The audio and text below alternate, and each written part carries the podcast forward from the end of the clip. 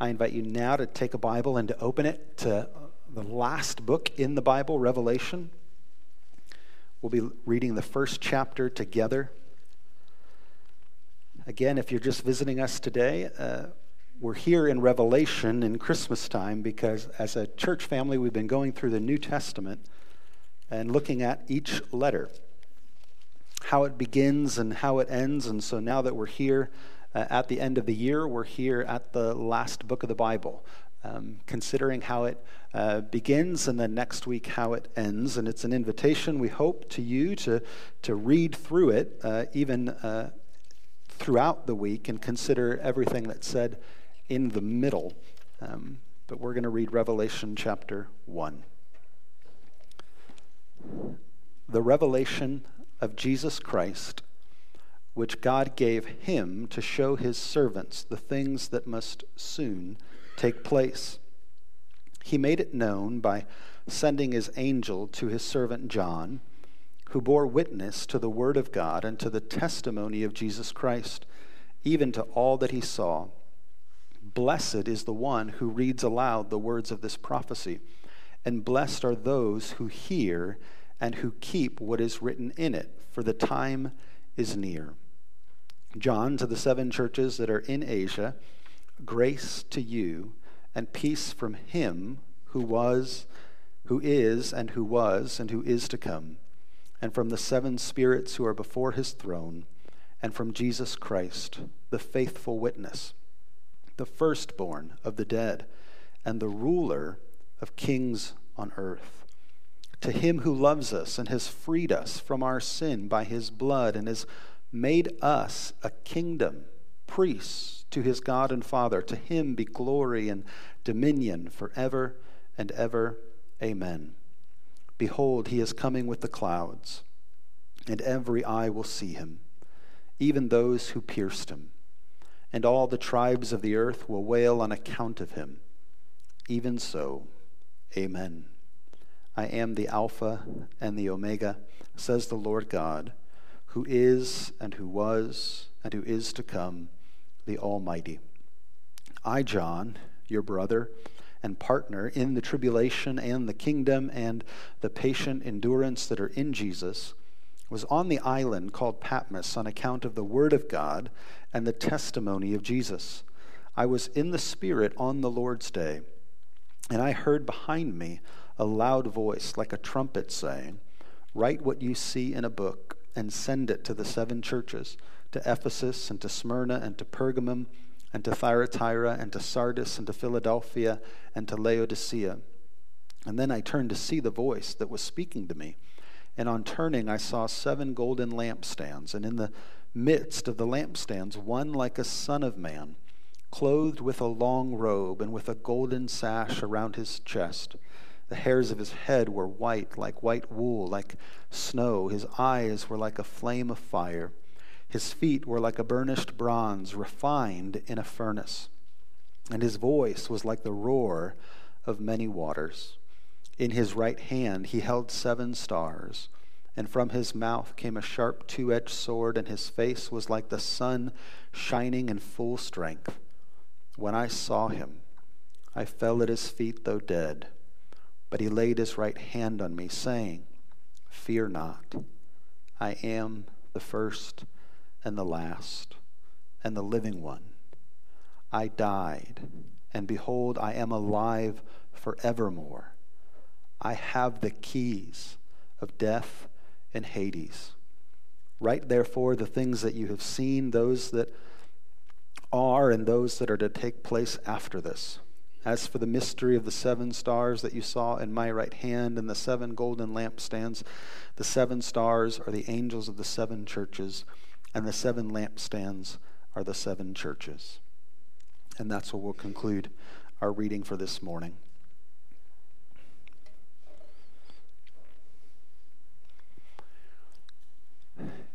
It is the closing book of our recorded canon of Scripture. And so it is uh, the final word that the Apostle John gives uh, to the followers of Jesus that we have to meditate on. Some people are intimidated by it, rightly so. It's a pretty unique book in in wading through it. Uh, but hopefully, even in just this beginning, if you're unfamiliar with the content of all that's going to come forward, ultimately the tone and uh, the purpose behind it, which is to encourage all of us, to give us a vision of who Jesus is and therefore why we can trust him, has already come through. John's main purpose is not to confuse us or give us a bunch of riddles that we can't understand.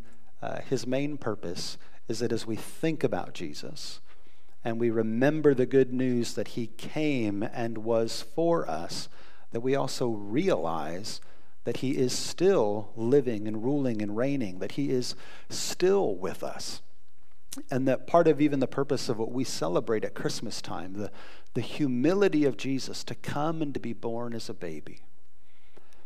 And that when we set up our nativity scenes and see this opportunity to uh, remember just how fragile the baby Jesus was, how humble the circumstances were in which he was born, that as we celebrate that and remember it, that we also don't lose sight of just how great and awesome he is. That we don't think of him only as humble and fragile, but that we recognize the real wonder that he came as a baby is because he is, in fact, so powerful, so strong and steady, so faithful through all the ages. And that he could somehow, in kindness to you and me, come in such a simple way was not because he's weak, but because it invites you and me to then not be intimidated and never come to him, but rather to see him in that way so that you and I would say, I think anybody can come to him. Anybody who's willing can come to him. He can make himself accessible to anybody. So that if he revealed himself in all of his power and glory, like we even have here at the end of this chapter, um, most of all of us, if we saw it, would be afraid. We'd be intimidated. And so, in his graciousness, he reveals himself in, in his flesh in a way that makes all of us uh, feel more able to be drawn to him. And the first thing that John says in this prophecy about Jesus, the first vision that he wants to uh, share with all of us, is one that the blessing remains. The reason I put it this way, that the blessing remains, uh, this is what he said Blessed is the one who reads aloud the words of this prophecy, and blessed are those who hear and who keep what is written. Uh, this reality that there is blessing in hearing and doing the word is not simply true of what he's about to record in Revelation, but this is actually the foundation of where blessing has always been. When God created Adam and Eve in the garden, he gave them all of the capacity to enjoy the world that He had created. And He put before them a test. If they would believe that real blessing is found in hearing and in keeping His word. And if they would do what He said, they would experience the fullness of all that He offered. But if they ignored and rejected His word and did not do what He said, that there would be a consequence and there would be a punishment. And that punishment for them being banished from the garden is now something that all of us uh, face the full ramifications of. That we know that we don't live in paradise. We don't live in a place where everything is the way it should be. But the blessing remained. It's there that when we hear and keep the Word of God, he promises to keep us in relationship with Him and in relationship with one another and in relationship with the created order. And no longer in the garden in Genesis, but Psalm 1 opens uh, saying the very same thing. Uh, this psalm is thought by many to be the, the, the first psalm as sort of the introduction to all of the other psalms. But this is what we read in Psalm 1 Blessed is the one who walks not in the counsel of the wicked nor stands in the way of sinners, nor sits in the seat of scoffers, but his delight is in the law of the Lord, and on his law he meditates day and night. He is like a tree planted by streams of water that yields its fruit in its season. and its leaf does not wither, and all that he does, he prospers. The wicked are not so, but are like chaff that the wind drives away. So, in the early pages of Genesis, we have this promise that there is blessing in following the Lord. That He'd given them many, many trees to partake of, but they wanted to partake of the one thing that they were forbidden from. And here in Psalm 1, again, this promise that there is blessing for those who delight in the law of the Lord, that they themselves will be like a tree of life, a tree that's always alive, a tree that's always producing fruit. And so here, John, in his final word, tells us that the blessing that has been pronounced from the beginning and in the middle and now here at the end, it remains. There's a blessing for you and for me if we not only hear the word, but in hearing it, we receive it and accept it, and we do it and allow it to actually impact our lives. It was never meant to be given to us as simply information so that we would feel smarter. It was meant to be given to us as instruction so that we would grow wiser. And God is not interested in creating a bunch of followers who have really, really big heads, but no substance or, or life behind it to show for what they know. And we live in a day and age where it is possible to get information amazingly fast. I mean, you can look up, if you don't know something, uh, information pretty, pretty quickly. You can find out things that are happening across the globe uh, almost instantaneously. If you want to look up a sports score or different events that are taking place across the world.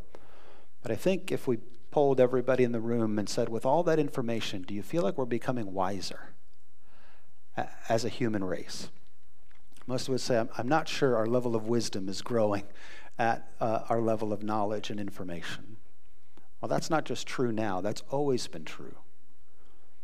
There are so many things that even though we know they're right, we struggle to actually do them.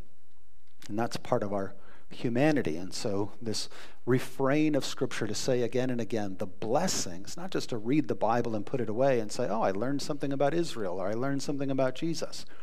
The blessing that remains is that for all of us who hear the word and do the word, that we'll see it lived out. We'll see the wisdom applied. And then we'll recognize that He's telling us things for our own good.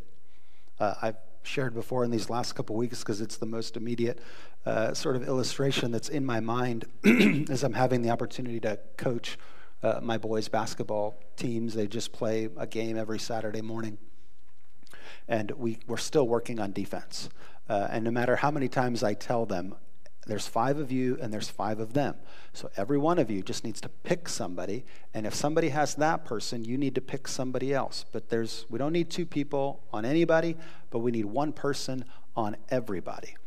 And we're still working on that no matter how many times uh, I say it, uh, a ball will be given to somebody and they're just wide open and they take it down the lane and they put a, a layup up for a pretty easy point. Uh, and I've learned in that process that when they're out there and they're in the midst of it, they're still not listening to me no matter how much I'm yelling. And so yesterday again was another example to, uh, to point out to those who weren't in the game yet to say, this still applies. You still need to pay attention to this. Did you now see how they made that mistake? Oh, yeah, yeah, I saw that. Okay, so when you guys get out there, show me that you can do a better job. But the goal is not just to make uh, them smarter about basketball. It's they're about to go out there. There's a clock running, and uh, it's also interesting. We just seem to have all the quiet parents on our team, and so, even though this isn't actually school based teams, we are pretty much the away team every game. And so, if the other team scores, there's like this, wow. And then if our kids score, it's just nothing. Like all of our parents are the quiet uh, parents, and uh, which is okay. It's another good lesson for them to learn that uh, there is a clock running, they have to figure this out. And at times, they're even in an environment that's not necessarily excited for them to do well. And that's something that also comes out here in John's letter. He says that the blessing remains for those who hear the word of God and keep it. But when we read a little bit further, you could say, hey, John, hold up. What do you mean the blessing is still there? You're actually isolated on an island because of the Word of God. You've actually gotten in trouble. Your life has actually become more difficult because of the Word of God. Because he says later that Jesus was on the, uh, that John uh, was on the island called Patmos on account of the Word of God and the testimony of Jesus. And so he was in the Spirit on the Lord's day. So if John would have been tempted, he could have said, I'm, I'm really struggling to think that the blessing does remain because I've been faithful to the Word, I've been teaching the Word, and it's actually now gotten me in trouble. So what he's been, he's not in prison in a cell, but he's right now on an island where people are saying, We don't like what this guy's doing, and so we want him as far away from other people as possible. But that doesn't cause John to say, The blessing has diminished or the blessing no longer continues. He opens up by saying, Don't look at me and my life circumstance and hear that I'm on an island and think that somehow God has broken his promise. He's keeping that promise to me like he's kept it to all of his servants. And actually, sometimes it's when we're in the hardest moments that we realize just how amazing and sacred the blessing really is. And so many of the Psalms that we encounter written by David were uh, written as he experienced the closeness of God when he was running from Saul. When he was in a situation and a circumstance that he would not have desired for himself. And here, John is on an island, for sure missing a whole lot of people. And so there's plenty of places he'd rather be. But still, in that circumstances, he has this conviction to say, But you know where I really, really want to be? I want to be in the center of God's will. It's not that I want to be on this island because there's anything great about it. But I've learned that God is with me, whether I'm on this island or whether I'm on the mainland. God is with me, whether I'm addressing a large group of people and they all seem to be listening, or I'm all by myself.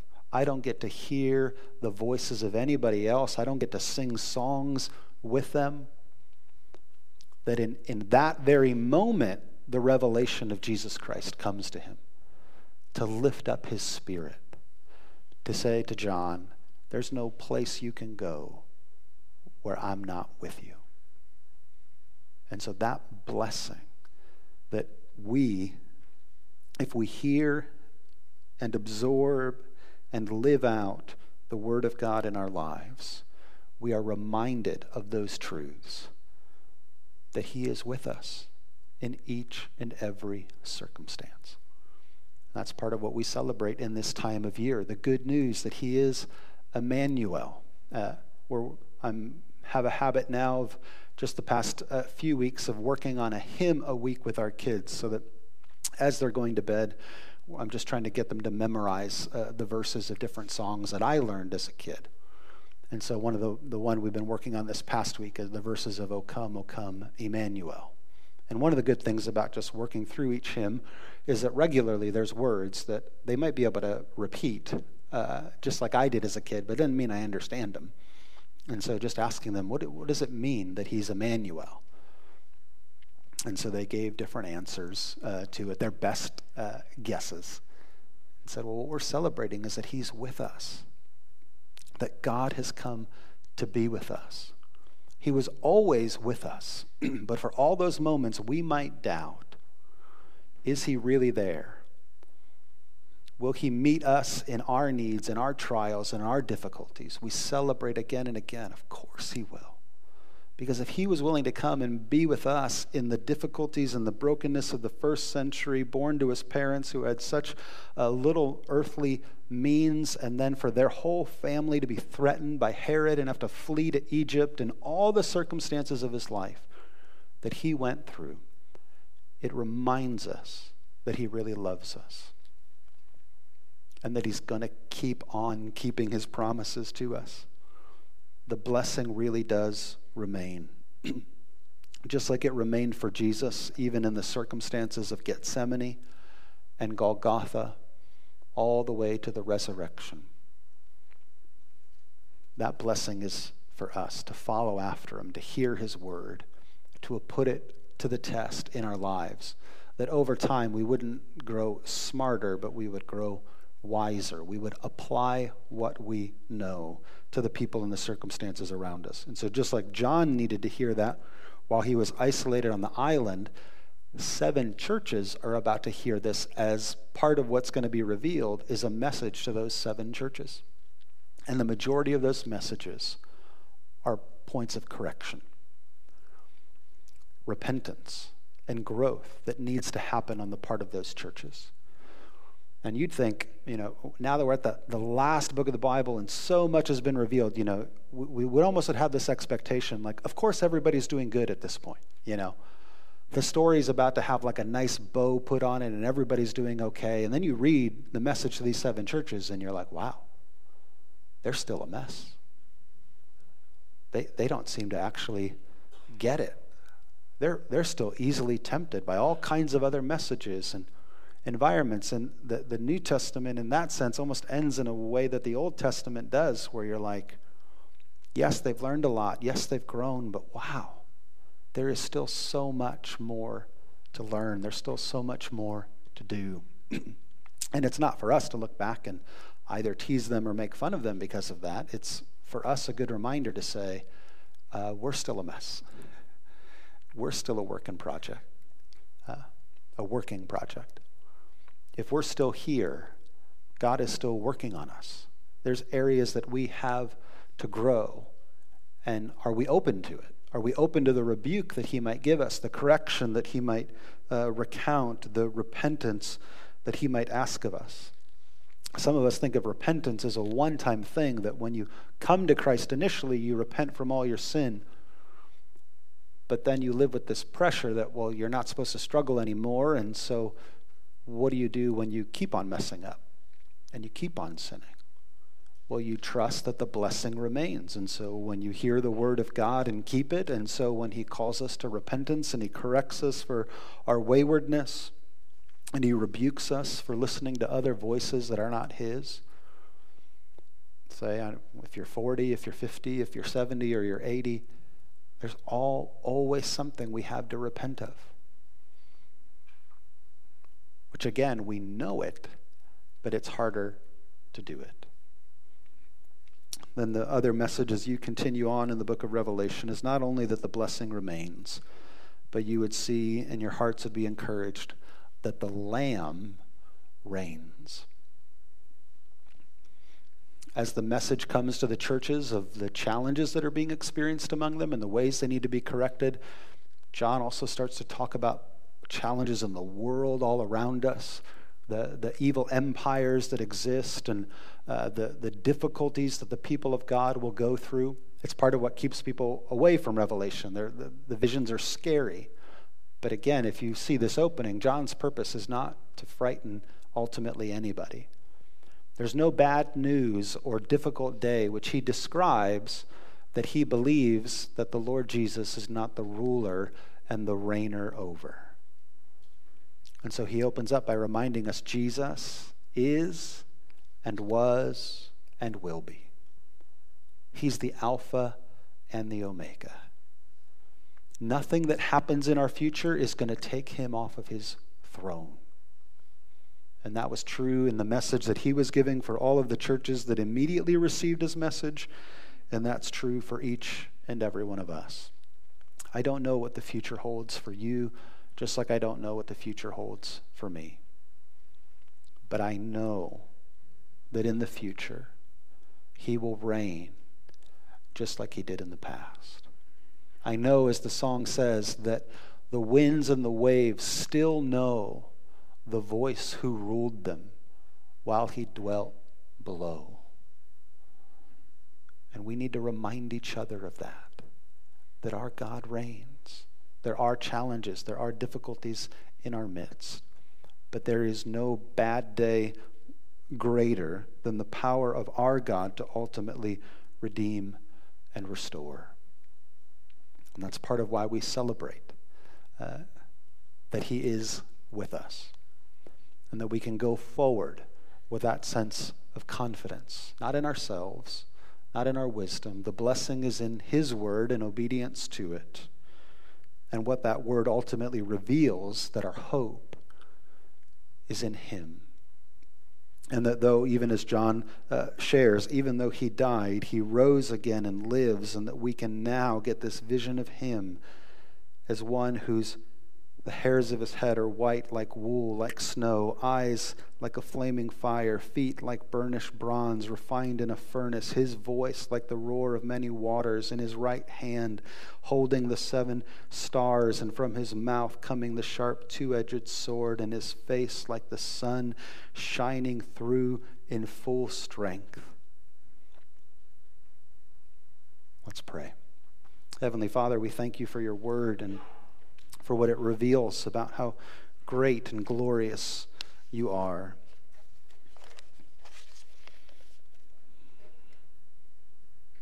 We thank you that for all of the challenges that we face in this world,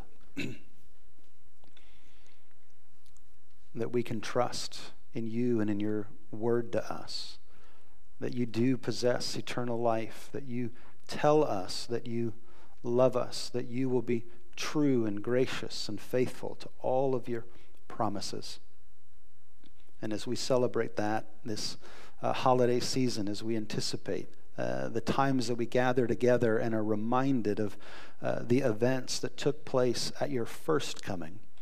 Uh, we pray even as we now spend time in Revelation and think about your second coming, that again you would help us to go from strength to strength, from uh, joy and wonder to awe and worship. We long for the day when from every tribe and tongue and nation we will be gathered around the throne, singing the praises of the Lamb who was slain. We thank you for the foretaste that we have in this moment of that future wonder. It's in your name we pray. Amen. You can stand for one more song.